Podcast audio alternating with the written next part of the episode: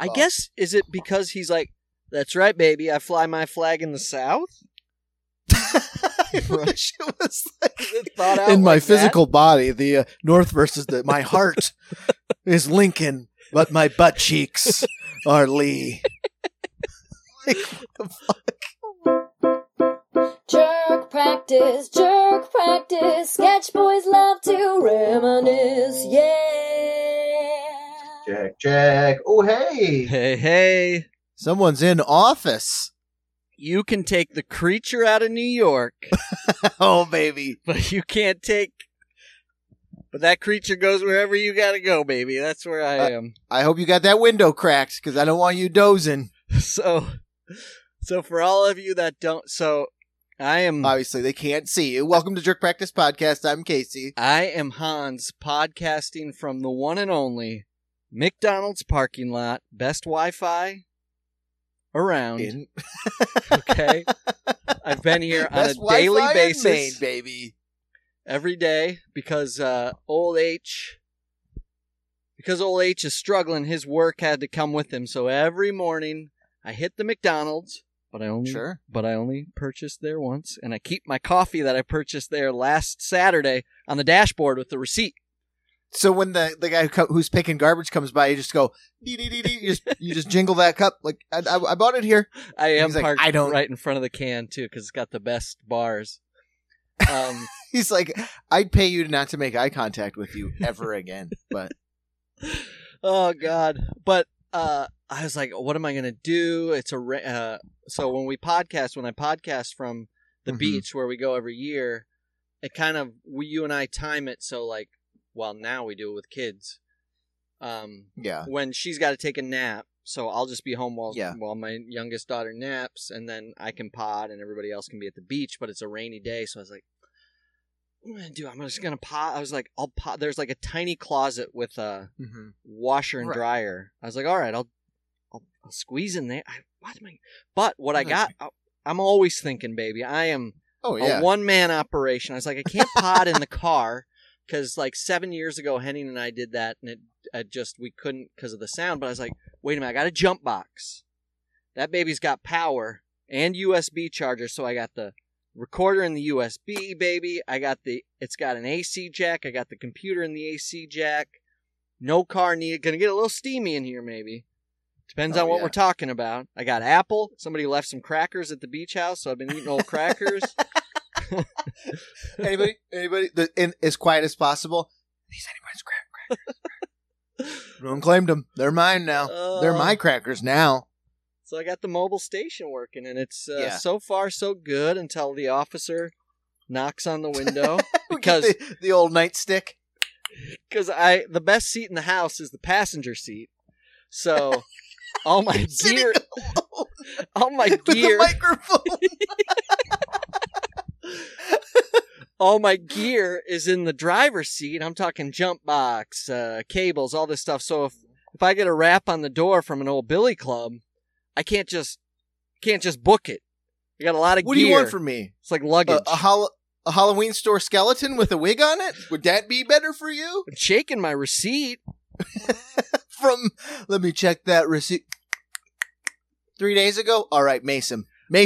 Oh, I already found, and on top of all of that, folks, as if I couldn't be more of a creature feature, I found, so all of McDonald's are automated now. It is so, it's just so right. Stupid. They have those big monolithic, touchscreens now, right? Yet they still have people standing at registers that nobody goes to. Speak to you. Except for the old men that have since moved from their car to the corner. So they'll go. I have gotten an apple pie and a coffee here every day for the last 50 years. Nothing's going to change except that it costs you $15 now. Yes, I have two qualms with that, Casey. It's so funny you say that. You must have been to a McDonald's recently. One, they switched the dollar menu to the $1, $2, or $3 menu, and everything except for what is $1? It's like water. Maybe, and then they have a picture like, don't forget your warm apple pie. And I was like, 21st century. It's a steamy apple pie with a iced brimming iced coffee. Who's rocking iced coffee with an apple pie? Come on. The coffee I get, the apple pie I don't. Yeah, iced coffee I get it, but you have a nice steamy cup of black with a right. The only people who buy the apple pie, the hottest coffee you ever. The hottest, yeah.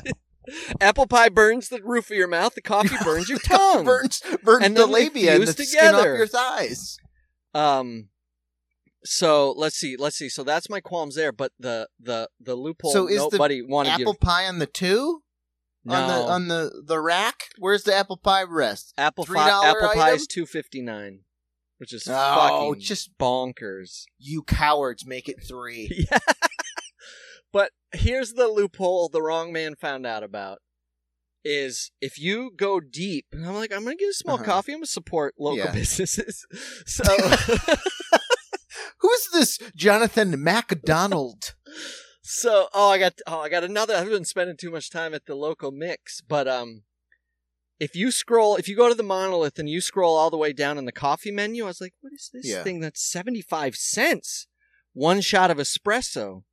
I was like, McDonald's has a shot of espresso for 69 cents plus tax?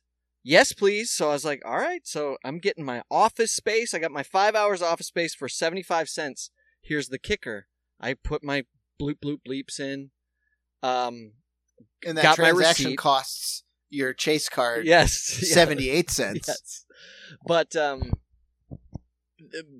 I've supported them twice. Both times that I've gone up, they've come back after an extraordinary amount, long enough for me to look over my shoulder and go, "What is this thing they're speaking of with their support of Colombian beans? Let me read about it." And I was like, "Speaking of cowards," I was like, "Why even post a plaque?" Because McDonald's is like, "We support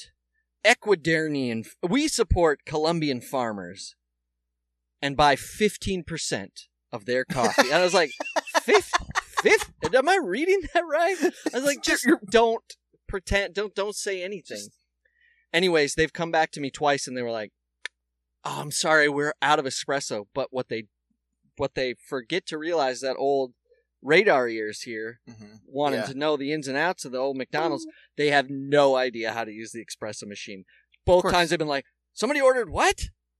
"No, I don't know how to use it. Ask Kevin." He's like, "I just see what else they want.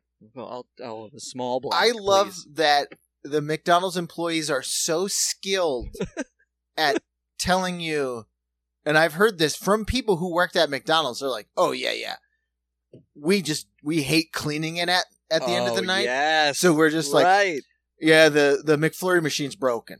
Right. So apparently, since like the year 1998 to now. In the 2020s, McFlurry machines have just been broken down, because if you're not the bright-eyed, bushy-tailed new guy that's like, "Sure thing, McFlurry, extra Reese's in there for you, sir," and then everyone else is going, "Your ass is staying 2 hours to clean that motherfucking thing," because that's what I've heard from people. They're like, "Every time I go to a McDonald's, the ice cream machine is broken," and that's just because they're like, "We don't want to clean it." So you know what the easiest thing to do? Yeah, we called the McDonald's mechanic. He's backed up. As you know, if you like your McFlurries, the machine's always broken. So I don't know why they just pull the, I don't know, broken. I think they were excited. They're like, a new experience. No one has ever ordered an espresso. No one's ever scrolled down that far. From a McManiac or whatever they call their people. Oh, what do they call their people? Do they have a, like, just... I don't know. I just said McManiac because of the alliteration. I don't know what it... I forgot this. Also, yeah, you're right. The McFlurries, they have been crossed out on the fucking... I smell a documentary 5 years from now. Where's the McFlurry? Yeah. It was crossed out, sold out, and then I was peering over their little partition. They have, for their McFlurry, they have like a little gumball drop or espresso bean drop full of M&Ms. Those look dusty, baby. Just dust them off. It's the chalky, waxy chocolate mixed with the dust. Right. Oh, what was the other thing I was going to... What were we talking about? McFlurry, my espresso. I love the Ultimate Maniacs. That's real the McManiacs. Yeah, but no, I haven't been to a McDonald's recently. But when we were on our big jaunt, yeah, the only fast food Harvey will eat is Wendy's. Sure. Wendy's so we're always great. Like bird dogging for a Wendy's around lunchtime. How's their dollar menu? Have they skewed?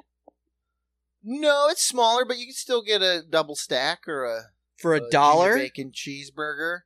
They upped it a couple shekels, a couple plug nickels. It's like $1.50, almost $2. Still same thing though. That's not bad. Those are good sandwiches. But we of course, I was like, this is the best. It's not the best story, but of course you're like, so I'm outside of Indianapolis and I pull into a Wendy's at 10:45 because they switch from breakfast to lunch at 10:30. And I know this because my kid only eats one thing on the road. So we pull in and it was one of the, like, just, you know, it's us. And then we start to see cars behind us. We're like, what's the person in front of us? Like, my man's got the whole lunch order for the fucking construction crew. Like, what's taking so long? Right. And then, the van pulls forward and we get up and then just hear, yeah, give me a second. And we're like, oh, fuck. Because I've experienced this going to Wendy's, like, even in Columbus. It was like, oh, they're just supremely understaffed. Like, they just don't open the front of the restaurant because they don't have enough people. Sure. And if no one shows up, they're like, drive-through. I don't know. Just put tape over the register. We're stopped. Because I've been in line inside, and they're like, "You're the last person. Everybody else, you have to go outside and order through drive-through. Just walk through. We're not serving here anymore." And everyone's like, "What?" And they're just like, "We're not doing it. Get out." So I was like, "Oh, maybe it's one of those situations." This poor kid, it's his job. He's just there, so he's got to do register. He's got to make the food and do everything. And, we're on a timetable. It's like, it's been like 20 minutes. Yeah, you can't have like, that. Just pull ahead. And it was like, should we go? And then we paid. So we're like, we already paid. Oh, yeah. We're not just leaving not on this fucking anywhere. And it's just a large French fry and a 4-piece nugget. So it's not that much money, but it's like principle. Oh, fuck yeah. So we're sitting there and I was like, you know what? Fuck it. I'm just going to go in. Do the go in. Like, hey, I have an order. Cut out the middleman. Hey, if you're running around, I'll just take my bag. Just take my tiny bag. I'm not looking to get one over. I go in. There are so many people in there just fucking hanging the fuck out. Fucking around, yeah. And the old dad. Getting steamy. But of course, they're just hanging out so they don't make eye contact with you. Rightfully so. Because they're like, and there are like 3 other people there like, so what are we doing?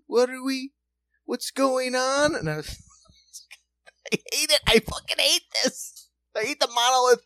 Just let me talk to somebody. Right. Please. I'm old. They, but at the same time, it's like they're not respected as people we're pissed off that we're having to talk to monolith.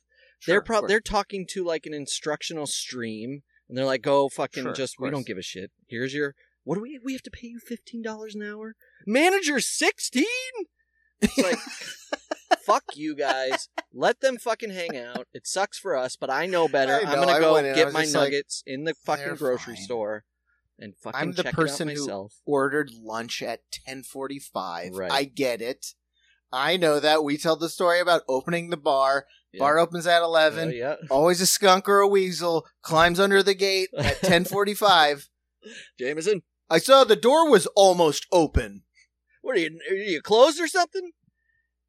Yeah, the gate is down. The 1,000-pound gate. You're like a fucking what kind of animal can just doesn't matter as long as it's the size of their head they can get under. It's like a cat or like rat a fucking, or something. Like a weasel. Yeah, weasel. They get into the hen house through like a pinhole in the fucking. Oh, what was I did see something, and again, I was like, just tell them that at the interview. I spent a lot of time. They took fucking forever to tell me about this espresso, by the way. And it is espresso at McDonald's. Don't get it twisted. It's not espresso. My buddy Pete pointed that out to me. He's like, you got it. That had to be espresso. They were like, now hiring. But it wasn't very express. Oh. Yes. Oh, that's what I told them when I fucking threw that hot, steamy black in their face. And then took the cup back because I was like, I bought. I need the evidence. So when I come inside to use the bathroom, I'll still be fake sipping. Ooh, still hot. You guys know how to do it. This stuff is still hot. Ooh, I'm going to go fill it with bathroom water, sink water, drink it in my car. They got a good bathroom because they got a separate lock for the old toilet. You're not just pissing and shitting into a hole.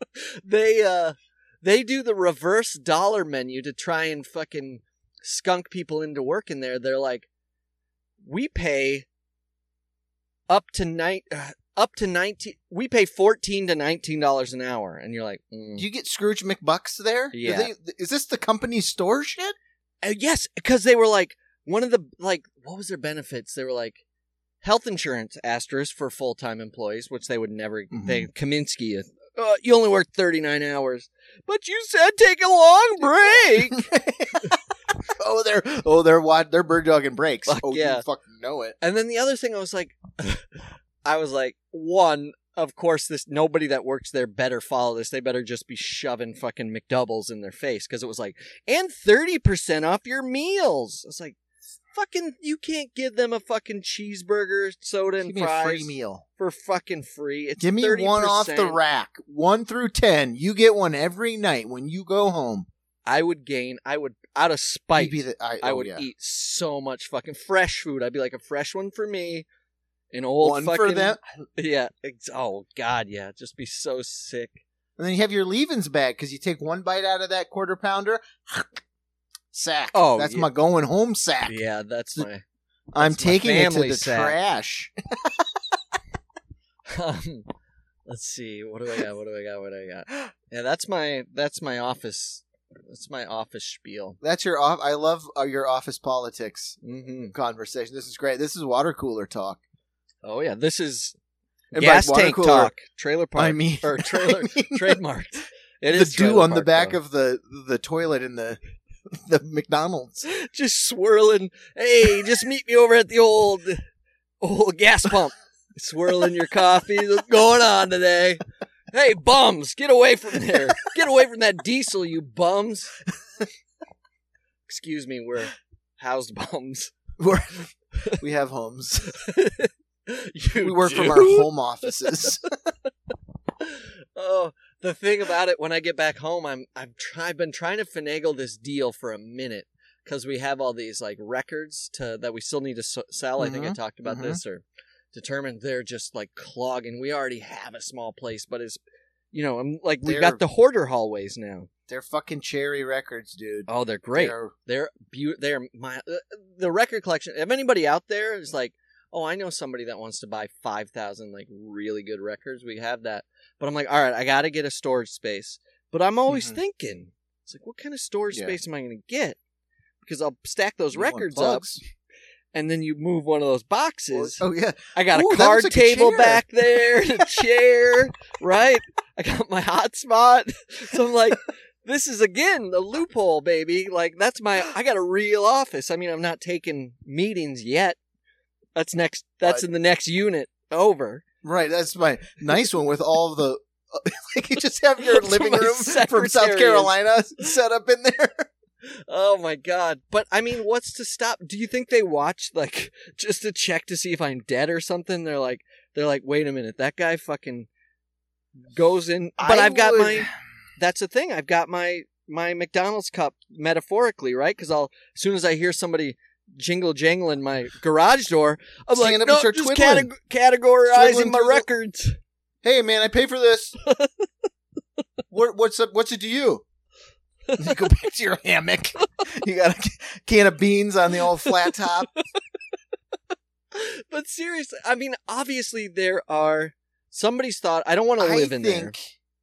I think it depends on what you get. Yeah. You got the storage space guy on his first day. Yeah. Because then you're getting hassled. Yeah, sure. Day one, my man's got something to prove. Right. He's checking all the checklists. He's doing all the walks. security guard 6 months plus years later. I don't give a shit. He just doesn't want to catch a body. Right. He's going to make sure. That's what I'm saying. Like a prison guard. He's going to wake you up to make sure he hears you in there. Smell test. Does it smell like a toilet in here? Then you're getting rousted. If you can keep it. The bathroom. They probably have a bathroom. Board. But you got to pass the front desk, though. Well, that's what I pay for this. But so I'm thinking somebody's. I'm saying you got to bring Dunkin'. You bring some donuts. You got it's an investment. In the pot. You give them a strawberry lemonade. Mm-hmm. I'm going night court. You gotta judge the front desk guy or gal, and they'll let you go. Well, because of rent prices in New York, everybody's looking for like. There's that one guy who like thinks he's cool, but I was like, come on, dude, just pay for rent. It costs that much. Have you seen this? Like, it's always on like. The tiny homes or creative homes. It's a guy who made a home that looks like a dumpster in New York. Oh. But it's like a transformer and it pulls out. But at night, he pulls in like the wings. So it's just a dumpster bed. And he's like, I skirted rent in New York. But I was like, that cost him like $75,000. It's cool to custom make. I like creativity, but I also like frugality. So somebody must have thought like, I'm not going to fucking pay New York rent. I'm going to fucking get a membership to the Y. Mm-hmm. I'm going to fucking get a storage unit. Right? Of course. Put a cot in there. Men like this. Two hots in a cot. Get the Jeff Bukiese's of the world. Yeah. You're not fighting over an outlet because there's no outlets. But you get a jump box, $100. All of a sudden you got no electric bill. But so somebody's thought of that, right? So they see you because you can't stay overnight. That's the loop. That's the trick. So if you're just in there doing work during the day, you keep a little air underneath. You know, you pull the thing down, but not fully. But do you think they come down and like lock you? Like you become bones? It's prison. They're locking you in. If they check that lock, no lock on there, I'm sure they roust you. Oh, man. So you got to find a way to lock yourself in. And be able to get out. And get out. And breathe and not get like, Or you got to sleep under the moon. Like a wolf man. Sure. I'm not looking business to sleep. Front, I'm not looking for rent. Why not? No. I'm looking for office space, affordable office I think you're okay. Space. You're going daytime hours here. Get a fan going, right? We're taking a nice sink shower in the morning, showing up, jaunty tie askew. Hold my calls, just the front desk person. With the paper folded between the fingers. Hold my calls, please. Fuck. I think this guy fucking lives here. I love you're treating this like a hotel room in a 70s New York movie. Hey, Phyllis. She's like, fucking hate this guy. My name is Jeff. You mind if I charge my phone? That's the worst. That's the tell. Always the person who doesn't have the... Oh, because you know you're gonna force the small talk too hard. Of course. No eye contact ever. You need something from them up front. Mm-hmm. So you're like, hey, bud, it's storage life. I hate it. Carl, buddy, that's right. How about those fucking Knicks? Am I right? I like tennis. Ooh, tennis, good game. Well, back, forth, double, singles, you know, fuck, you can do it. Is this like party underneath as your hand is like going underneath, slowly plugging a phone in as they're making eye contact with you? Can I, you got a plug back there? You do, right? Just, I mean, wear him down with the small talk, so it's just like, so then you just walk by, take it for granted, plug it in. He's never going to leave his screen. Right, yeah, because what do you have to... Like, do you think they even have people at storage places anymore? Now I'm picturing some sort of Dr. Whovian fucking Dalek fucking villainous robot that just prowls the hallway with like a buzzsaw. You just have to watch out for the sisters. That's the thing. Where's that sweet whistling coming from? Hey, it sounds Roger! Like a bird. You mind if I plug my phone? You'll be sucking my dick with no teeth. Okay. Roger. I feel from like... spot 6B, stay away from the B block. I'm telling you. Nothing but plugs for days, and I'm not talking charging, you know.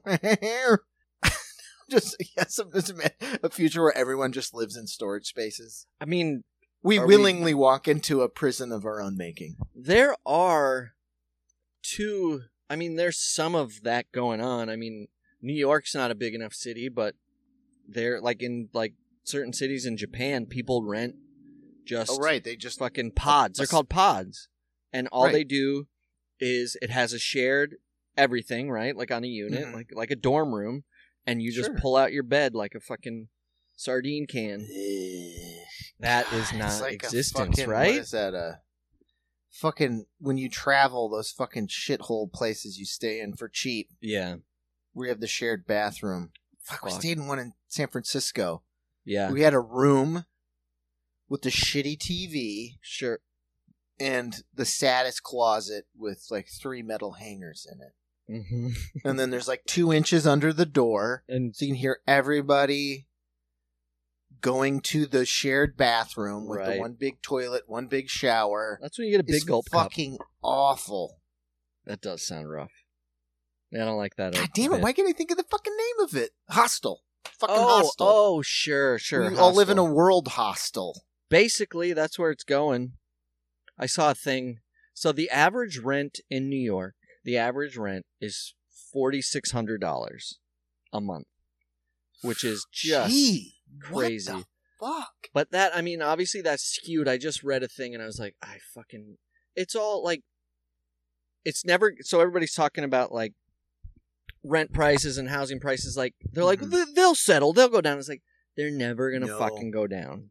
You've never talked to a landlord. They might stay kind of where they're at, maybe, but they're not, all of a sudden, they're not going to like just be like, let's take less. No, you might get a deal where you get it's $37. Right. Oh yeah, you're gonna get less than that price. $700 a month. But no one's ever gonna give you a place for a grand again. No. And that's the thing. Even if you're paying like, say they like rent's picked up, that average isn't gonna go down. Yeah, nobody like that's because they just started. New York. I just read a story that was just like, fuck you. There's the most expensive monthly rent in New York's history. It's $125,000 a month for rent. I think I'm getting fumes in the car. I'm starting to hub it above us. But so that brings averages up. But like, say your landlord after COVID was like, all right, it's going to be $2,500. You know, things are getting high. They're not going to go like 2 months from now be like, we're good. Like, your next lease, like, you know what? Things have settled. Let's go back. We're going to bring it down. No. And the same with houses. Like, they're not going to go back down to $200,000. The greatest thing you can ever get in New York City, if anyone listening is thinking about going, the only break you'll ever fucking get, and it is like a fucking wish upon a star, is you get a fucking lazy landlord who fucking forgets. Yeah. Right. Who just new lease, cool, whatever. $25. Oh yes. You know, you're like, okay, cool. And you know, like, you fucking that was like away. I should have, the last place we lived at, we got so fucking lucky to get it, and then we were so lucky to have just this young guy that was the landlord, who then happened to be like manage a bunch of property. He just didn't give a shit. Right. He was just like, you don't ever call me for anything. Yes, just be a ghost. That's what it is. You never call the super. The super never calls me. Like, we even spoke to him through fucking text. The super was non-existent, so we were just like, hey, our fridge broke. Sent 2 goons over, got it out. Thumbs up emoji. Didn't ask for a rent off or anything. We're just like, okay, cool, whatever. So he raised our rent every year like $20, $25, just out of probably like, I guess it's something you should do. Yeah. Like, that's the best thing you could ever get. That is. You know it's coming. Every month, every new year. Lease, you're paying more. You know it. You fucking know it. They did that when everybody, so the only time rent's ever gone down in New York is when everybody like fucking hustled out of there during COVID. And they're like, just fucking fill it for anything, because if people stayed, they're not fucking paying their rent. There's still I heard a guy arguing on the corner. This was like a month ago. Like, it was obviously like a landlord or a guy who owned a building, and he's like, he hasn't paid rent in 18 months. And then I was just like, holy shit. Fuck. And like the cojones, you know, like just coming and going, because it's like, what are you going to do? Sure. If you were connected to the mob, you would have killed me you would have broken my legs by now. Sure, yeah. So you are fucking over a barrel. Let them come and evict me, and then you'll still never get paid. But it's such a, because you don't really think about it until you leave New York, and you're like, when you live in other places like Watertown or Charleston or Columbus, even, like, people own rental properties. Yeah. But you have you just happen to have enough money. You're like, you know what a sound investment is? Land and housing. So I bought a house, built it up with my brother, and now we rent it. Now it's a rental. Mm-hmm. But I have my day job, you know, selling Nissans at the fucking car lot. Right. In New York City, that is like handed down. Yes. Like the blood of kings. Yeah, absolutely. Like, that's our situation right now.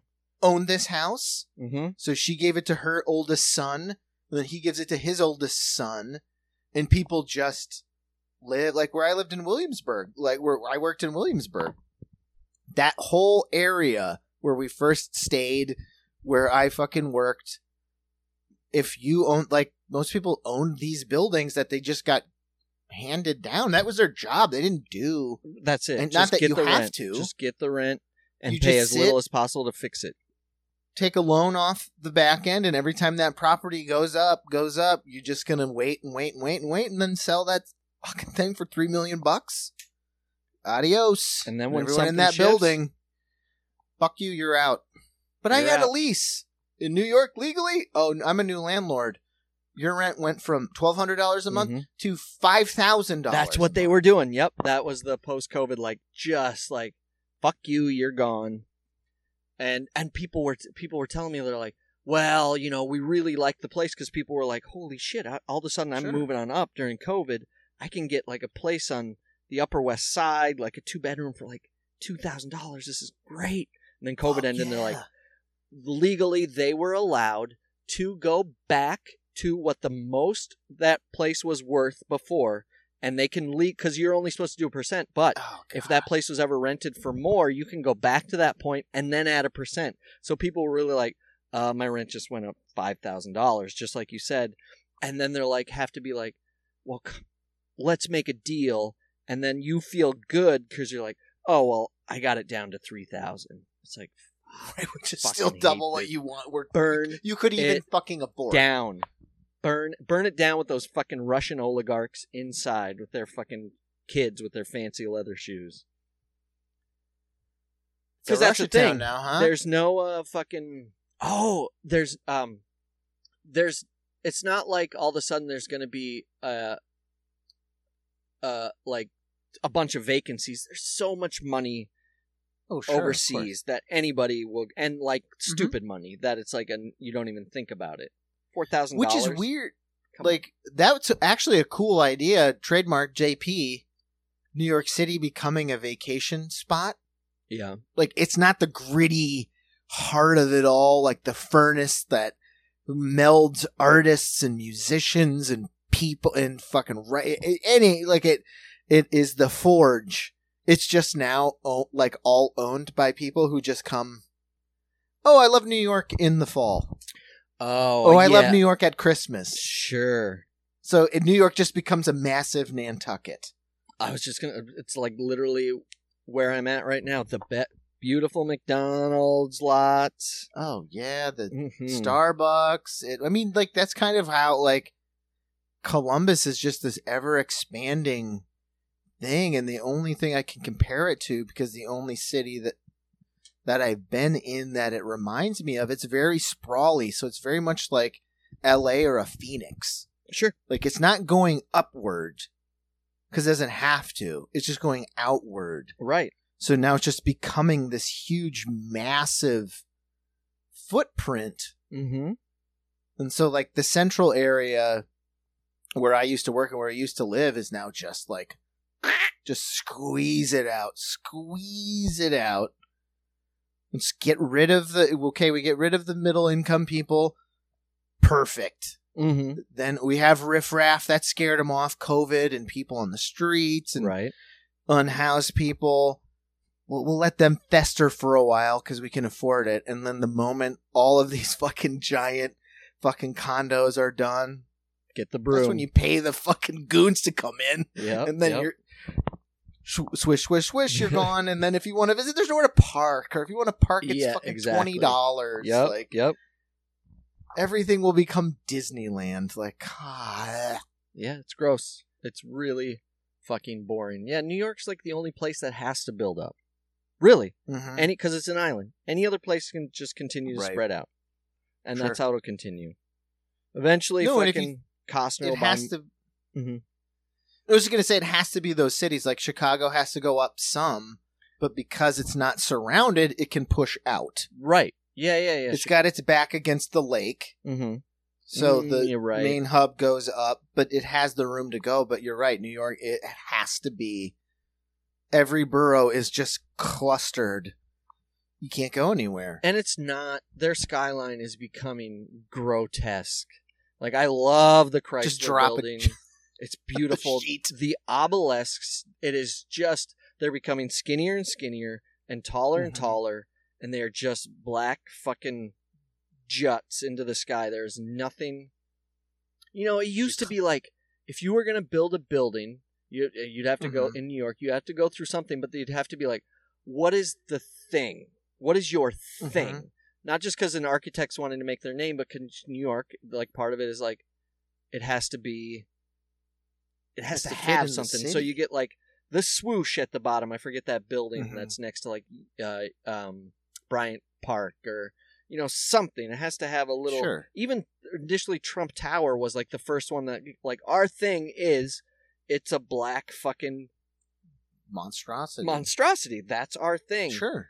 Now they it's just very modern, that very blocky, linear. Yep. There's really no narrative to it. It kind of just sits. Mm-hmm. This chunky thing of black and gold. It's yeah. a choice. Now it's just black strips. So, what is that? Utilitarian? Is that the fucking term? No, that's not even utilitarian. Would mean you could use it for something. It would have like hydroponic gardens on it yes. or something, yeah, right. or like there's nothing. Yeah, blimp fucking docks on it. That's utilitarian. Like, so what? All that shit's fucking artifice. Yes. Oh, that's well said. Speaking of art, like that thing they want to take away. What is that? The egg or the orb? That thing that's on the west side. That's like that intersecting track. It looks like a big nest, but people just go commit suicide on it now. So they're like, that was tear it down. It was new, right? It was that new hub. Yeah, on the west side. They built it like in the last 60s? 10 years. No, the 40s, just straight across. No, it looks like an egg.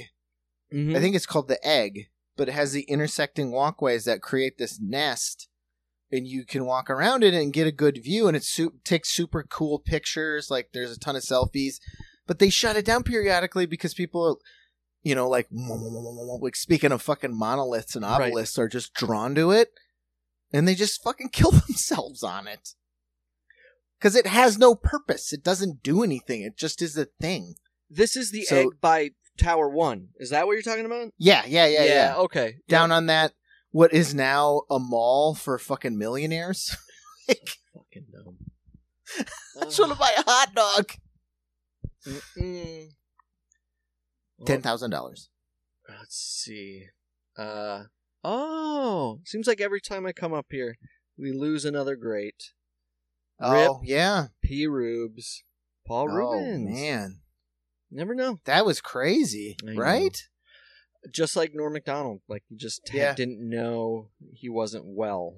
Not that I would have not that I would have been in the loop if he was telling people, but still. I asked him out to lunch 10 times and he was always busy. I have seen you're just like, what a fucking I've one great story about it, and it's like, I love that there's yin and yang, like that doesn't and respect. So Rob Zombie has a story, okay? One of his first gigs was in a band or writing music or something for the Pee-Wee's Playhouse for the show. Oh, shit. Yeah. Wow. And they originally, when they were going to shoot it, or the first year, they shot it in New York. Okay.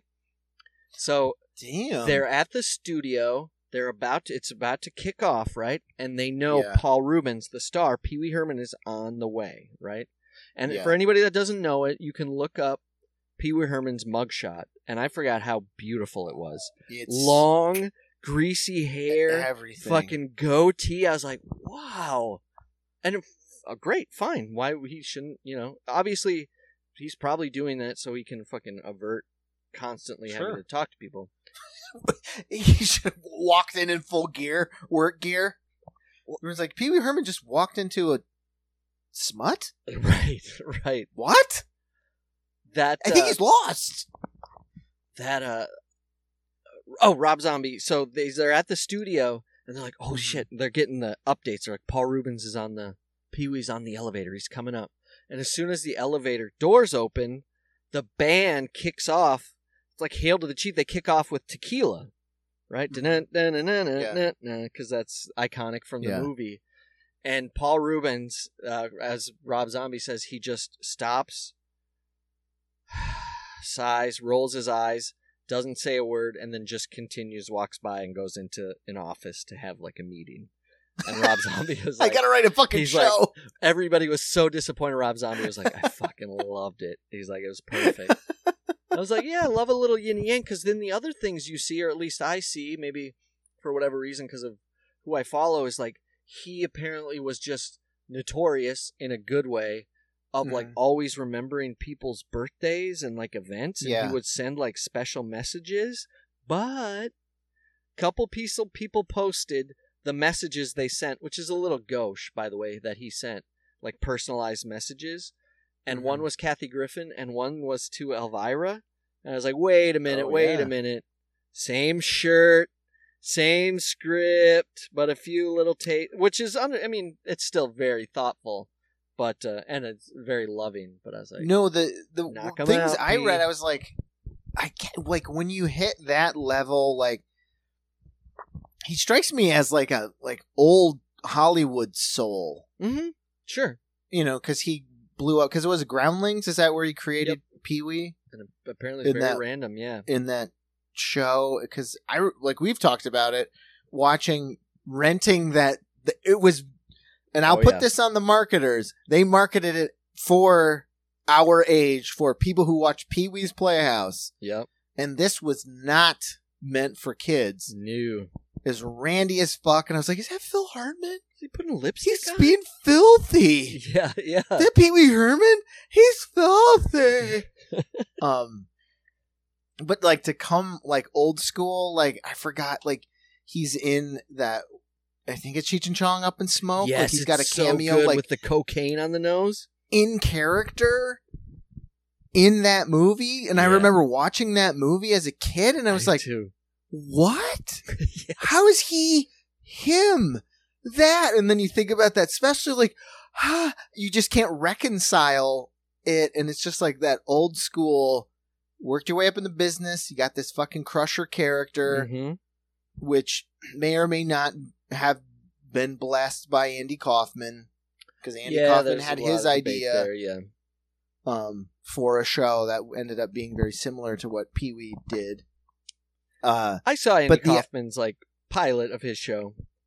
Yeah. I'd watch Pee-Wee's over it, and I'm the yeah, of Andy course, Kaufman's me too. Like my favorite comedian, but it was it was rough. She was rough. She had a low budget. You weren't thirsty enough anymore, Andy. You were just like, I like weird ideas that people will let me do. Yeah, I think Andy Kaufman, not to get off track, but like even on that pilot, he refused to, like he would like fight tooth and nail to still wrestle women on the kids show. You know what I mean? Like Paul Reubens did do the, like he mellowed out for the show. Like, yeah, that character is like Randy and this and that, but like once it became an iconic kids character, that's where it stayed. Like Martin Short with Ed Grimley. That's a character that was on an adult comedy show that jokes could be skewed, and he went, oh, it also can work for this. Why not just lean into what people are, you know, digging what I'm putting down. Like, like, oh, this can be for kids, but not like Barney, like talking down to, like, you're an equal. But I got you off track. I'm sorry.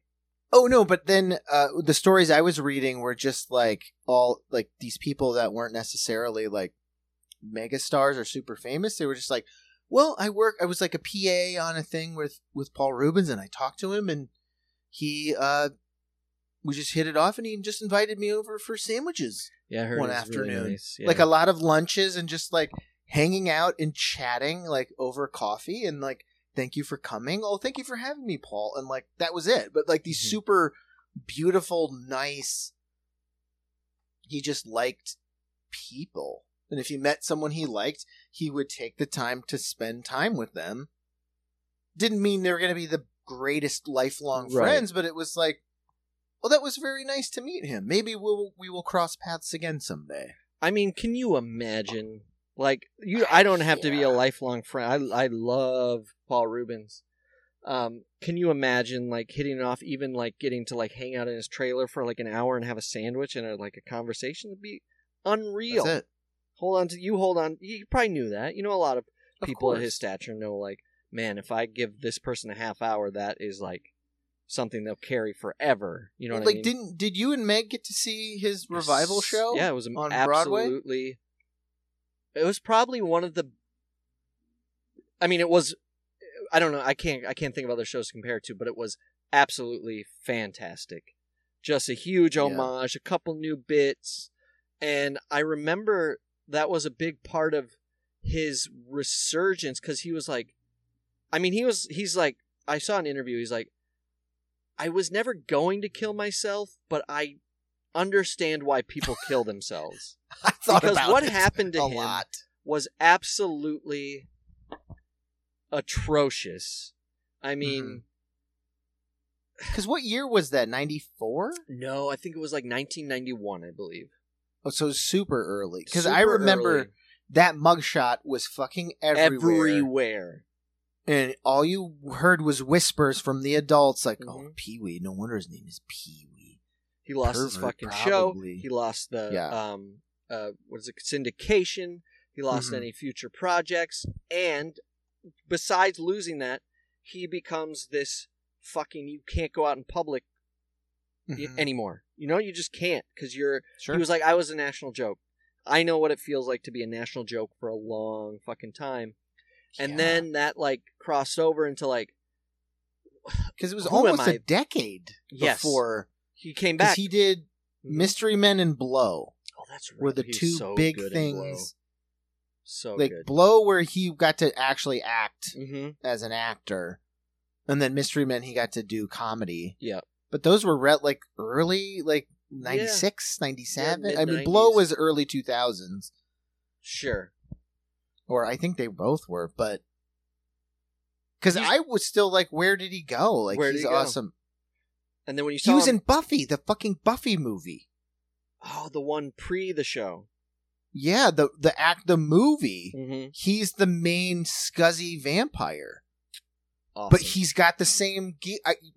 That's probably when he got busted, because he's got long hair. Oh, he's got maybe a thick that's mustache, it. He just a big beard. Yeah, maybe.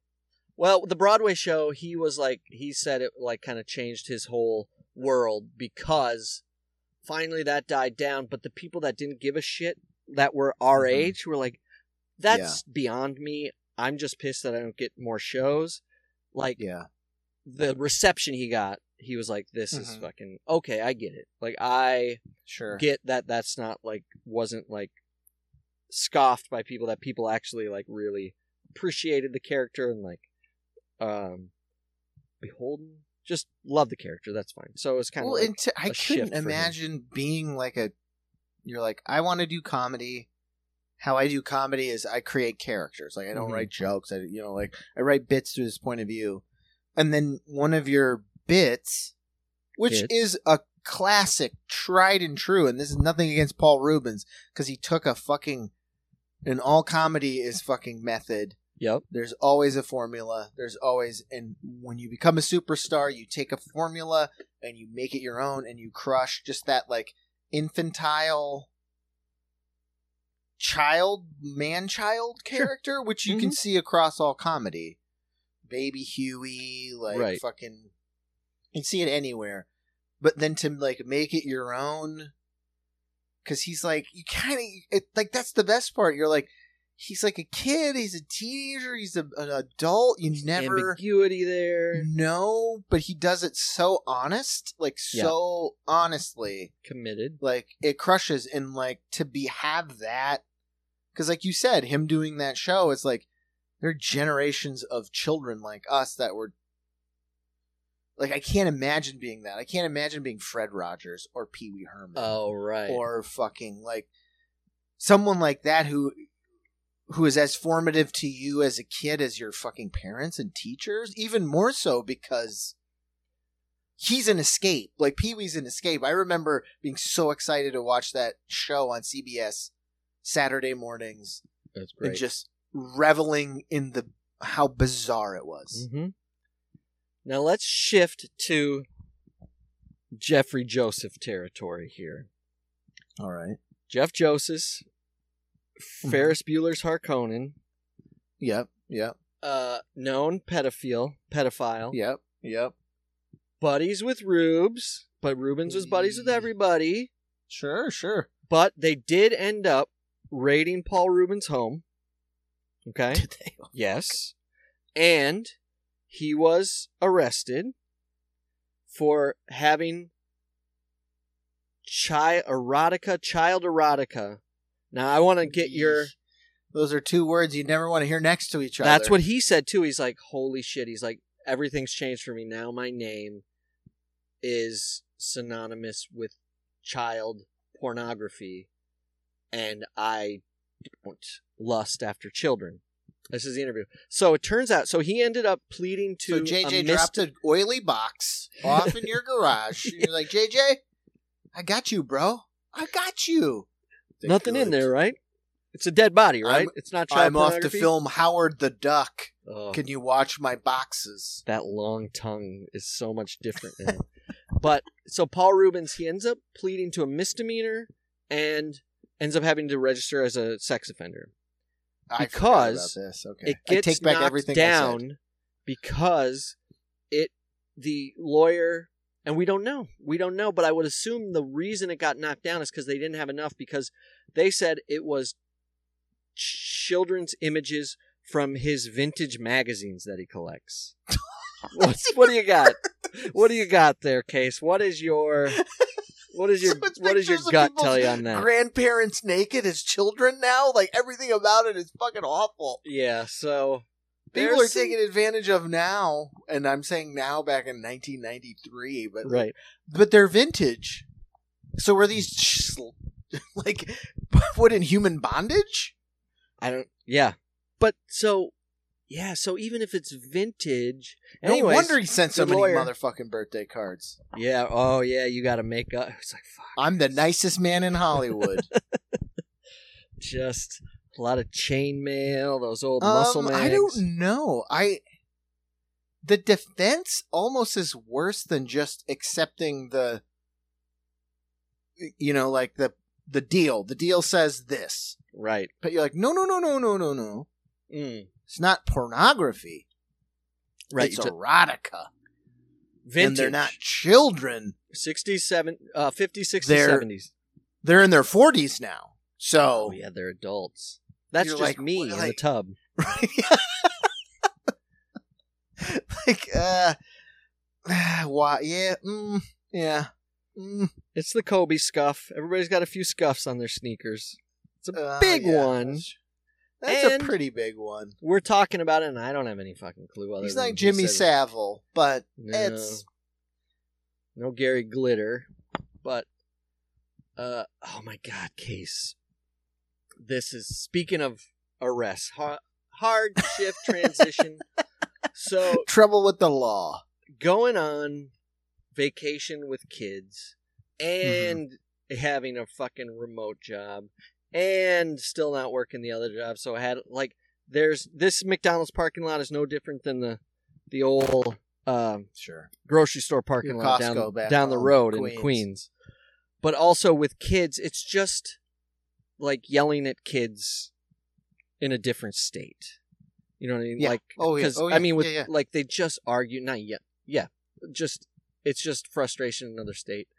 So it just feels like the same, but the only joy I have is got cable up here, not streaming, got cable. Hello. And Forensic Files 2 has a new season. But also, I got a note.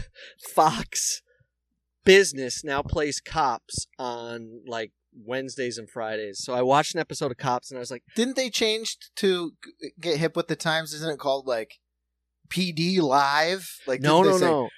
These are old episodes of Cops. These are old episodes, like vintage Cops. So we're going early 90s. And I saw the Rouston Reubens from his stack of smut.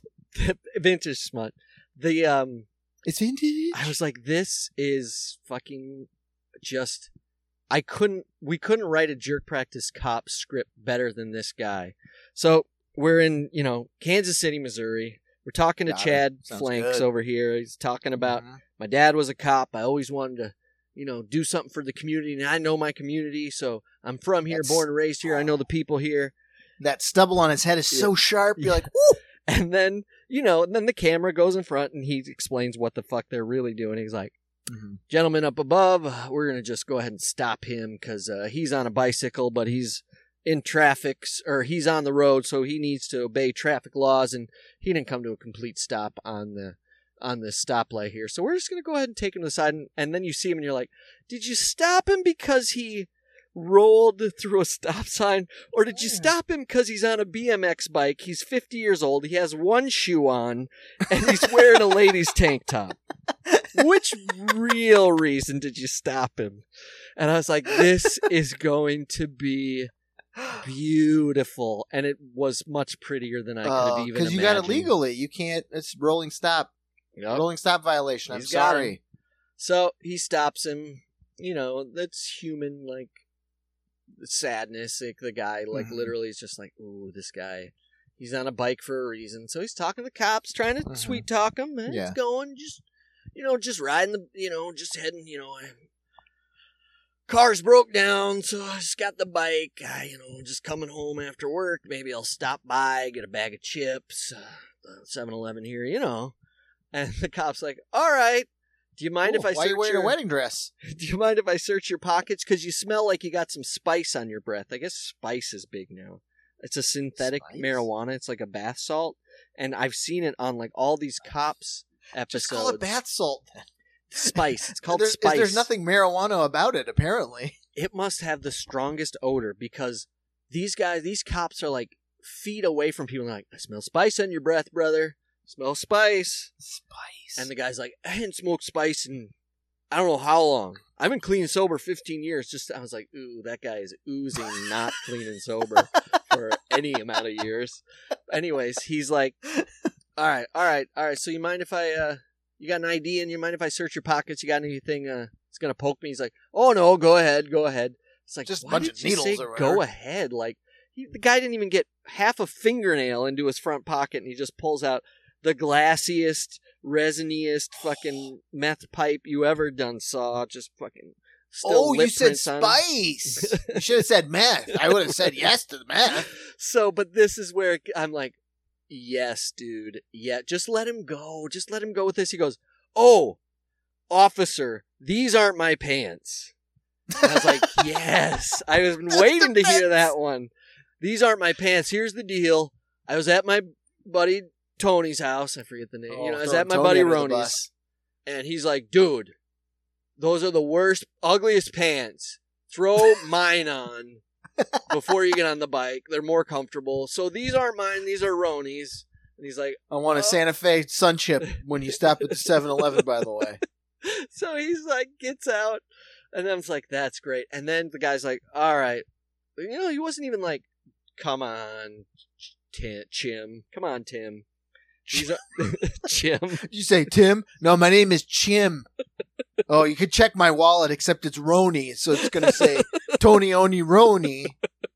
You'd have to blow off. I keep my Chim ID in my boot, my one boot, and that boot's not here. So, anyways, I don't have any. Because I just got a sandal and a nice dress shoe. So he's like, "All right, well, I'm gonna need to, you know." He cuffs him. He's like, "Do you mind if I search your bag?" He's like, "Not a problem, officer." I was like, tell him, even I was like, in his eyes, I was like, just tell him no, you know what's in that bag, and it's not your old pants. Guys. Guy doesn't even get... Could you get... Right. Oh, man. Can we just buy a lab in some corner of the world, make a synthetic drug, illegal... Sure. But it just makes you feel and act like you're in a sitcom, because that's his response. I feel like he's looking at the world through the hazy patina of a late 80s, strangers. Early 90s sitcom. And they're like, we're going to have to check your bag. Ooh. He's like, I don't know what you're going to find. And they're like, this is a bunch of methamphetamines. Ooh. And he's just like, check it. I don't care. And then the cop sits him down at the end, like Danny Tanner style. You got the soft music. It's like, you're a drug addict. You're sober up, you're like, fuck, I'm in real jail? Shit! I'm not in Cousin Balky's basement? Balky's basement jail? They where he got Larry off the sauce? Well, oh, yes. Balky locks him in that Chicago basement. We were watching something, and I was like, what animation is Ruby watching? And it was, it was like one of those off brands, like instead of like Mulan, it was like Shi Ping. I don't know. But no, if you spend enough time watching as much animated content as you and I both watch, you're like, this one's probably made in like North Korea. Right. You just tell by the logo. Mm-hmm. Animation's not terrible. Right. But you're like, why is that goose worried about, prices of gasoline? You're like, what the fuck is going on? Like, it's like, Merry Christmas, it's Rusty the Snow Angel. But, anyways, long story short, Mark Lynn Baker was like the rat that lived in the sewer or something. It's like, oh, Mark. He was the Marquis, no pun intended. But, so this guy's like, yeah, sure, search my bag. And I'm like, no. Don't. The guy doesn't even open the zipper. Two zips, two drawstring. He's like, give me a fucking EpiPen. Right. Fuck.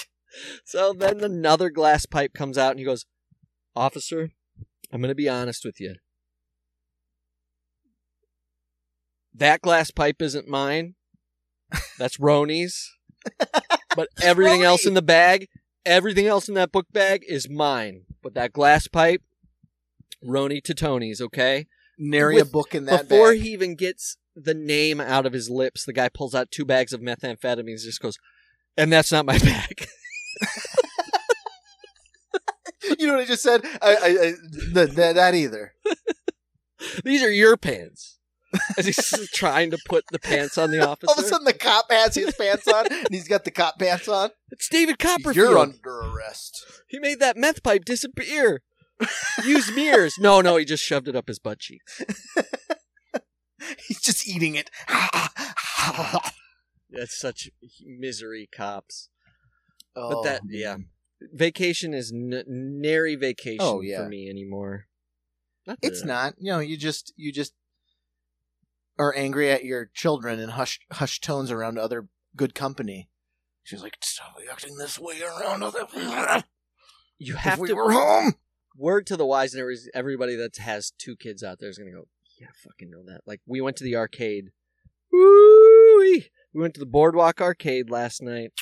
Never seen so many regular monsters. Monster makes a. Oh, yeah. Not monsters drinking monsters, by the way. And I'm a monster guy. I'm a zero free. What do I got? I'm a Monster Energy Zero Ultra. But so these were the real deal black and greens, okay? Yeah. These were high grade monsters. Yeah. But Monster not only that makes... you see on the back of your neoprene BMX jersey. Yes. That guy, that was what that guy had. That was his Monster tank top when he was on his bike doing flips through that stoplight. He's doing an illegal 360. We're going to pull him over. Yeah, are you sure it's not because he's got a pants on for a shirt? And there's just this fairy dust of methamphetamine trailing behind him. Yes. He's a lost boy, so to speak. First start to the right, straight on till morning. My teeth are falling out. Peter. Peter. That's there we go. There's our JP feature. Just wake up and it's Peter Pan, just a fucking meth don. Oh. The Lost Boys are just Lost Boys. They are Lost Boys. Oh, I just made eye contact with the guy who takes the garbage out. Oh, you did it. No, you were talking about Boardwalk. We the Ohio State Fair was the last 2 weeks. Ooh. So we went. Was that in Columbus then? Is that when they where they hold it? Nice. So we which was fun. Well, yeah, I love a good state fair. We walked around, but now it's all like automated, like we were talking about, like McDonald's. So Ash was like, you know what? I'm gonna get, instead of tickets, you just pay to get a little QR code wristband thing. Yep. Or card. So we got it because the year before Harvey didn't really like rides. We did the big Ferris wheel, which she loved. Mm-hmm. So we're like, we'll do that again, but this year she's been being more adventurous and like doing more rides and exciting things. So Ash was like, let's get her the wristband, like her unlimited wristband pass. Sure. Ooh, what's an unlimited? Let me hold on. Over under unlimited wristband for a youth. It doesn't matter. Doesn't matter. Give me a hint. Doesn't matter. It doesn't. It's just the same. Unlimited wristband, Ohio State Fair. Is this arcade games and rides? No, just rides. Arcade games are ticket-based, whole separate. Oh, boy. I heard a lot of explaining going on from some ladies from Southern Ohio going, I'm sorry, darling, but that's just, I'm hurt as much as you're hurt. We don't take those here. You got to get another wristband over there. $45. Cheaper. It was $29.99. $30. Hey, that's pretty good. Those rides must have been terrible. They still have the fucking laminated... You know, half Aladdin, into Lion King, into Snow White, ticket 5. So they still have, like, how much it would cost if you had tickets. But we are a 21st century family, so, of course, Ash and I are like, okay, it's 5 tickets, that's $5. So we're just like, Harvey, you're going to do at least 5 ticket rides. Yeah. Yeah. And she did. She had a fucking blast. Like, there was one... Because we each got a wristband to do the Ferris wheel, but we had it like a baby had to get $10 or whatever for each one. So it was like, honey, we got the wristband scan. I've never done the fair haunted house. Do you guys want to do the haunted house? Yeah, all right. It is exactly what a fair haunted house would be. A lot of Jason masks on mannequins? If only, Hansi. This is what should be in the seat next to you to keep people from bothering you. So, as anyone who's been to a fair knows, all the like the indoor rides. Yeah. So it's like 2 stacked semi-trailer trailers. Yes, right. So it's like you get in a little car, and I was like, okay, trying to gauge like what would happen. I was like, oh, this could be cool. Maybe, you know, it's like holding Harvey's hand. I was like, someone might jump out. Mm-hmm. This might be, you know, trying to explain. So we. And it's got the beautiful, like, hand-painted Freddy coming out of a grave, and then Jason, like, the whole, you're like, this is going to be scary. And then there's, like, the Scooby-Doo gang coming out of a crypt. Okay. So it's your perfect mix of anything that's anything associated with scariness or mystery is painted on this giant thing. So you don't really know what's in store.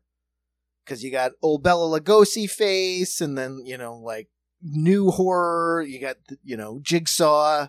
Yeah. So it's like, Harvey, okay, hold my hand. Here we go. You go in. Because it's long and skinny, you go in. Turn a corner, just dark. You go through those, you know, like, you're going into a meat locker, the slats. Through the plastic slats, and it's dark. And then you come around the corner, and then it lights up, and it's just skeleton that goes, ah! And I was like, you all right, Harvey? And she's like, I guess. Yeah. And then same spot, but on the other corner, similar skeleton, but with longer hair, goes, ah! I was like, okay, you good? And she's just unimpressed. And then right before you exit, there's another one that goes, ah! Quick one. So it's just like, it's a quick burp out the door. And then we were out. And it was like, oh, okay, cool. Well, We've done the fair haunted house. Can hard pass on that one. Don't you, if you're traveling with the fair, don't you just be like, hey, I don't know, who is it, a ringmaster? Whoever runs the fair. You're like, you know, it's a corporation called Tallies. Tallies. Oh. Because they have their own like mascot that they put front facing on everything, and it's just a really bad, poorly done 3D animated mascot. And it was like, you could just do away with your Mickey Mouse. Right. They're like, no. It's modeled after my grandfather. Old Tally Sanders. Oh, Tally. Tally Roney. Don't you like, you know what we should do? We should, like, just give me a position. I'll dress up like a skeleton, or like, that would be a great job to travel with the fair. That's what I thought. Be the guy in the fucking ride. No. Well, I guess they don't have to pay skeletons. No, exactly. That's it. And I was like, all the ride operators, they were super fucking nice. Yeah. Because there were other ones, because we didn't have enough tickets. No tickets. But they would let us put Harvey on a ride and then come off. And so they were all super nice. Like, they'd help her out, and she'd get down and come out. And we'd do. So everyone that was working for Tally at the OSA Fair were menches across the board. But no one owned their own pants. No. The pants rotation was wild. See, you wear my pants. I wear your pants. We can't get busted. And then if you get in trouble... I can't get in trouble. You won't get in trouble because no one knows whose pants they are. Whose pants are they? Well, Tony Roney up in going to jail. Haunted office. They just—that's the thing that the cops are just overhearing this, and then they're like, "All right, so good plan, everybody." And I just picture them walking out the entrance to the fair into the back of a police van. And team like break. Ducks falling. They all just there are 6 cop cars for each 6 of the ride operators. Here we go. We got all of you. I saw. Speaking of, it's getting hot in here.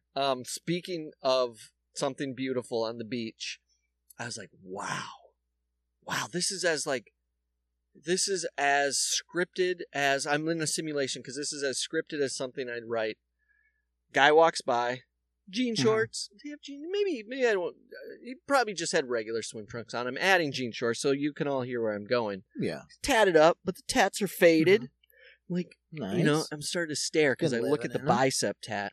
I'm like, oh, that's a guy with a name over it. The fucking guy with a fucking cool flying V guitar. And I was like, whose name is that? Kind of looking. You're in. Like, oh, it says Dimebag Darrell. So I was like, oh, hey, yeah, Pantera. Shit. Guy walks by me.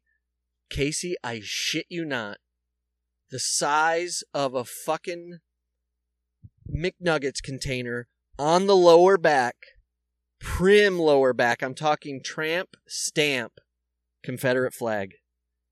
The size of my computer screen, just huge, went from side to side, up about 3 inches, full on Confederate flag, but... Perfect square, or was it ruffled a little? No, the dramatic. Perfect square. Poorly done. Like you Googled it, copy-paste off Wikipedia. Clearly, but also, they weren't stars. They were just like... Was it weeds? No, it was kind of just didn't fill in like squares. Hurt too much. It's like... hurting too much. Just stop already. Stop. I was like, holy... I tried to tell commitment. You before I... Put a Confederate flag dramatically just above your butt crack. It's so nuts.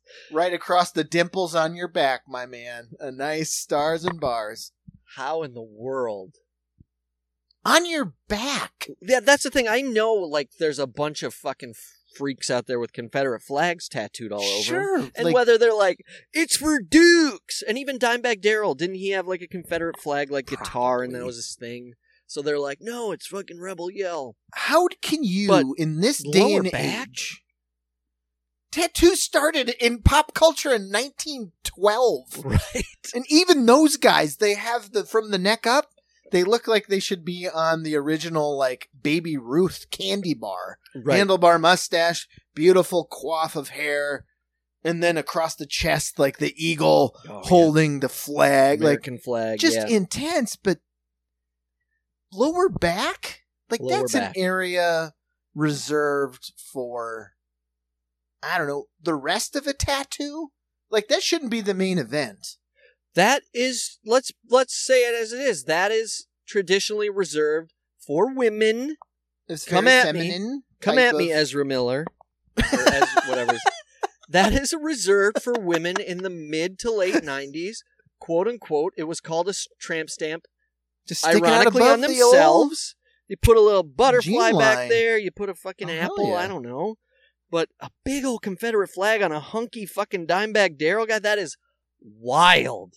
That is even a wild request. It wasn't even like on now where it would be for me, like left or right flank, kind of sits on your top of your love handle.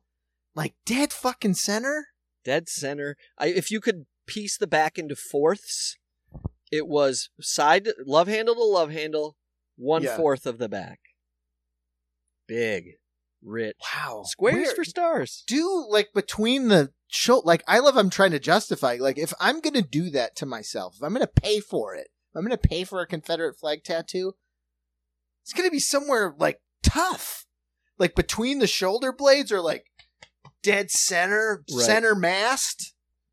Like because your people coming at you, whether it be like good on you, bro, or I'm coming for your fucking skin. Sure. Because that's awful. Right. But just like dainty lower back. So I can imagine like when he's got his shift at Costco and he's trying to put the stuff on the top shelf. The old Costco shirt kind of comes up a little. And those fruity loomies are coming across. And you're like, no, there's rips in that elastic. I said, can I see a Confederate flag through the rip in his Fruvalume elastics? Ew. I guess it's where it deserves those bulk Fruit Loops. That's where it deserves to be, I guess. Mm-hmm. Should that be the tattoo rule? New JP tattoo rule. You want a nasty flag tattoo? Gotta be just above the old butt crack. Right on the undie line. Loud and proud. And it has to be in a fart cloud. Round the fart cloud. Yeah. We'll pay for that. I'll cover that part of the cost. I guess, is it because he's like, that's right, baby, I fly my flag in the South? I wish it was like thought out in my physical body, the North versus my heart is Lincoln, but my butt cheeks are Lee. Like, what the fuck? I didn't ask for an explanation. That's the cop who's like, I didn't ask. That's Roni's tattoo. I'm wearing Roni's. Roni gave me that. I would be if you were an officer, wouldn't be like, let's go see Roni. I got to meet this Roni. Yeah, I need to meet Roni. He's not in trouble. I just need to meet What if he's like, Roni. All right, I'll take you to him. And Roni does. He runs a And it's not just a paper plate store stapled to a fucking tree. Take me to Roni's tent, sir. Or take me to his office car. Oh, no, totally. Roni has totally slick, little mustache, pince-nez. He has an upscale pants store, but every pant has an illicit drug in it. Oh. Like it's the, prohibition. It's a wink wink. Nice. Welcome to Roni's, and he's smoking out of one of those long cigarette hold. I'll take the gin shorts, please. Speaking of prohibition, this is perfect. It's getting too hot in here. I'm going to have to, and I'm probably going to lose my, at McDonald's, they cycle their Wi-Fi about every hour and a half or so. You got to plug back in. I sent this to you, Case. Mm-hmm. Oh, this is perfect. We're talking about the fair. We're talking about Roni. Prohibition, Roni. Prohibition. I found this at because I get up at 2 in the morning. My sleep cycle's crazy. So then the worst thing you do is you go on Instagram, and I found my favorite thing I've seen. It is. In 2023, and I sent it to you, and I got the exact response I expected when you woke up the next day. That is the best thing I've ever seen. It is the most... our sense of humor without being anything we have created or having anybody that we would say influences us. Like, mm-hmm. I feel like we could show Bob Odenkirk this and he would laugh as hard as we laughed because he's like, I get it. Is it even... Do you even laugh the first time through or are you just in awe? Like, in fucking awe. And then look around if there's anybody you can bring into the fucking... Well, and that's like, you sent it and I was just laughing because I had gotten home from work at the new training shift in Ash and Harvey were like dog tired, so they were asleep, and I was like giggling in bed. Yes. So loudly that Ash was like, "Are you okay?" And I like, because I had the sound up a little bit, so she's like, "What the fuck are you watching?" And what were you watching? So what it is, so what I was watching, so Han sends me this clip, and it comes up beautiful, handmade like font through like video editing. Just said old oddities. Yeah. And then it's this old newsreel footage of what you I would describe as your just like classic, like Grapes of Rathian looking person from the earth, salt of the earth individual. It was 1901. 1901. Mm-hmm. Oh, did I write?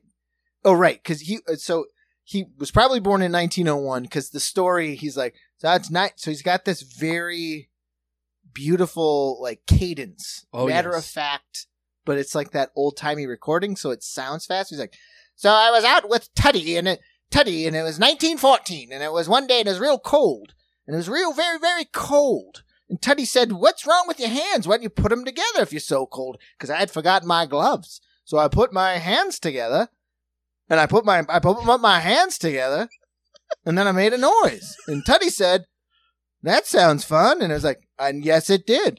And then 15 years later, I could play Yankee Doodle. And then a man saw me in town. And 14 years later, I played Battle Hymn of the Republic. Like this guy at the time, like that's what was cracking me up. He was so matter of fact about it. And he was so litigious with the time. Oh, yeah. I was like, how old? Are you 110 years old? So not to bury the lead, so the guy, so he describes what we're talking about. He's talking about songs, mm-hmm. and then these weird amounts of time. He's like, so then 25 years later, I decided I would do Yankee Doodle on the stage in Cicero.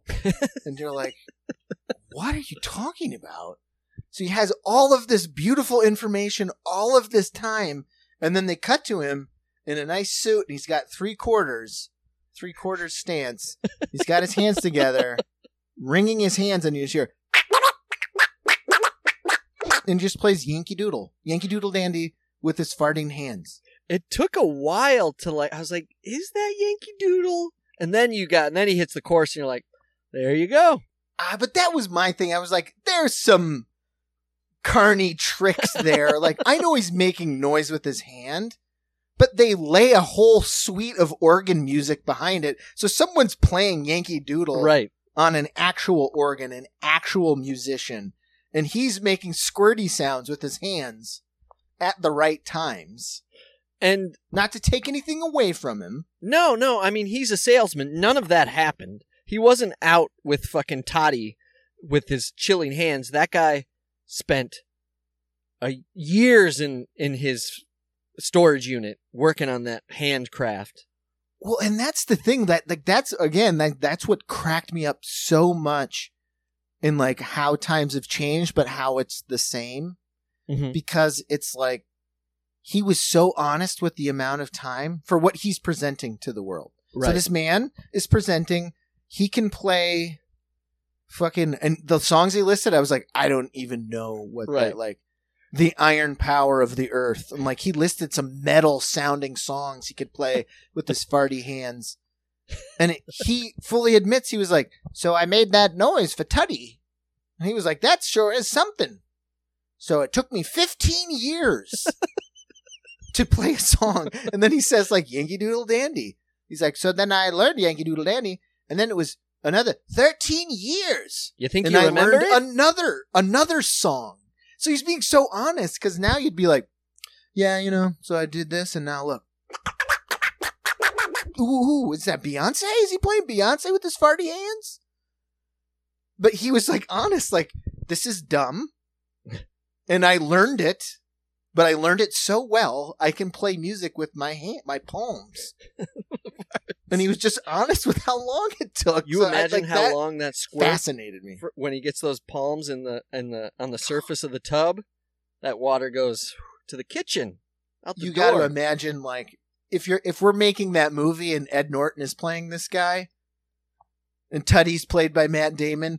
Like he comes off stage and you can imagine like the steam He's got to sink his hands in ice water. I can't do it anymore. I can't. Before Joe Rogan's fucking ice fucking mind chamber closes, he sneaks his palms in. Oh, it's cryogenic. No, so we need more oddities. It was awesome. Like, that was ridiculous. Because was it a TikTok? I was like, this is perfect. That's something from post 1920. Because the way the old video is, too, like, the audio is weird. Like, his lips aren't quite moving quite. It's like, just the way it's synced up is bonkers. Better. And his face is absolutely. It's like In Cold Blood or something. Yeah. No, it's like, that guy's seen some shit.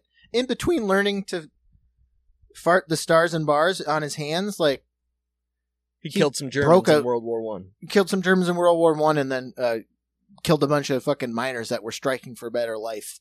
That's the thing. That was the break. The Christmas Day hand farty armistice. Where they're like, we'll take one break, play us Yankee Doodle. You and the Yankees, Germans bring their best musicians, and of course the old doughboys sent old farty hands. The Germans just shoot him in the temple. I can shoot his hands off. Oh, that's the movie, right? He gets his hands shot off in the trench, and he's got to make it back with synthetic metal hands. A higher timber with it because his hands are mangled. Yeah, they just shoot pieces off, so it's like a trumpet. It's got better a little button. And then he lives in France and plays jazz with the greats. And it's not that strange, because as weird as that is, like, one of the, what was it, like in the 1870s or something, like, one of the highest paid artists for 1 year was just a guy that went on stage and like farted Yankee Doodle Dandy. There was some fart artist who was as big as fucking fartist. A fartist. He was as big as Roni was in the early 90s. And and that was a good act. Oh. Whose pants are these? Roni's. Whose pants? Now you see it. Now these pants are on the Statue of Liberty. With the meth pipe in it. Biggest meth pipe. And holding a meth pipe, holding the old glass pipe. No, but we always talk about it like it's not any different. Like, what you did, you found that guy. Yep. That guy lives on today for the same fucking reason he got a French dip sandwich and 3 wheat pennies for playing, Madison Square Garden. Yep. Like, it is human. It's always, we love it. Like, if he was alive today, he'd be on fucking TikTok. Oh, absolutely. Oh, my God, yeah. His hands would sound just like Michael Jackson, right? And you'd be like, what? Because it just would. And they'd, Oh, that's the thing. Like, everything evolves. Is there, like, some hand artist like that who's like, you're just like, get the fuck out of here. Like, you can hear, like, beatboxers now, and you're like, well, Michael Winslow, right? Uh-huh. Yeah, you don't use no hands, though. His mouth sounds like farting hands. That's on his business card. My mouth sounds like farting hands. These aren't my pants. Michael, pull your shirt down. Your pants? I see a questionable flag sticking out of those borrowed pants of yours. Oh no, sorry. That's just the that's just the Spaceballs flag. Jam. All right, I'm in my cryogenic chamber here. So far, I've skirted the law. Got my espresso black coffee that I made at home. Don't tell anybody. Yeah. You just got to change that receipt with a nice pen. See, it's a good receipt too, because I got the end of the the end of the roll, so they can see it from a mile away. It's got the fucking purple stripe, the mauve stripe. That's the detail. Like, that's what gets you off. That attention to detail. I love how I'm acting like I'm doing anything wrong. Am I doing something? I guess it's loitering. I get a ticket for loitering. No one's ever going to roust you out of there. I was, honestly, though, in my, like, fucking, what did we, the secret life of, Jim Duggins or whatever that, that, well, the guy who was just stuck in fantasies all the time. And they're like, where are you? Gruggins? that on my way over here, I was like, oh man, I hope I'm mid-pod, and old fucking Irish Billy Club raps on my windows. Master, and I'll go, oh, sorry, officer, and I gently put the mic down to record it, but I probably just What's record your name, son? As I Freiwald? German, I see. It's in the pants, yeah. Huh? That microphone's a gun! He's got just get tased on pod. Yeah. Oh. All right, guys. Well, we love you, and there's nothing you can do about it. Mind your pants. Careful. No, write somebody else's name in your pants right now. Right all your now, pants. Write Roni. Roni. Let's put all it on Ronies. Roni. All Roni's got it coming. That poor Roni. Someday there's a Roni in every town. Karma Roni.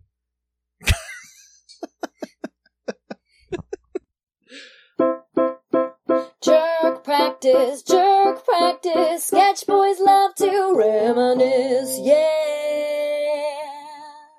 Tell me, Mr. Darrell, how did you happen to discover this amazing talent of yours? Well, I'll tell you, Mr. Hagerman. In the year of 1914, in the month of February, I was coming home from school, and my hands got very cold, and you see, and I had no mittens. And I began, of course, pressing them together to get them warm, and that wouldn't do. Well, pretty soon I began squeezing them, and I was surprised to think that I could make a few different sounds. Well, then I began playing every day, and pretty soon I could play Yankee Doodle clear through. And that was the only tune I could play for 3 whole years. And the next tune I could play was Marching Through Georgia, then The Trail of the Lonesome Pine. Then for about, everybody wondered then how I could do it, and would bother me so much that for about 6 years I put it away, until I met an old showman that come up to Traverse once, and he said, "Can you do your old novelty any more, Cecil?" I said, "I don't know, but I'll try." And I tried, of course, and it come right natural to me after letting it go for 6 years. He said, "Well, if I was you," he said, "I would practice it up and see what I could do sometime on the stage when I was in Chicago."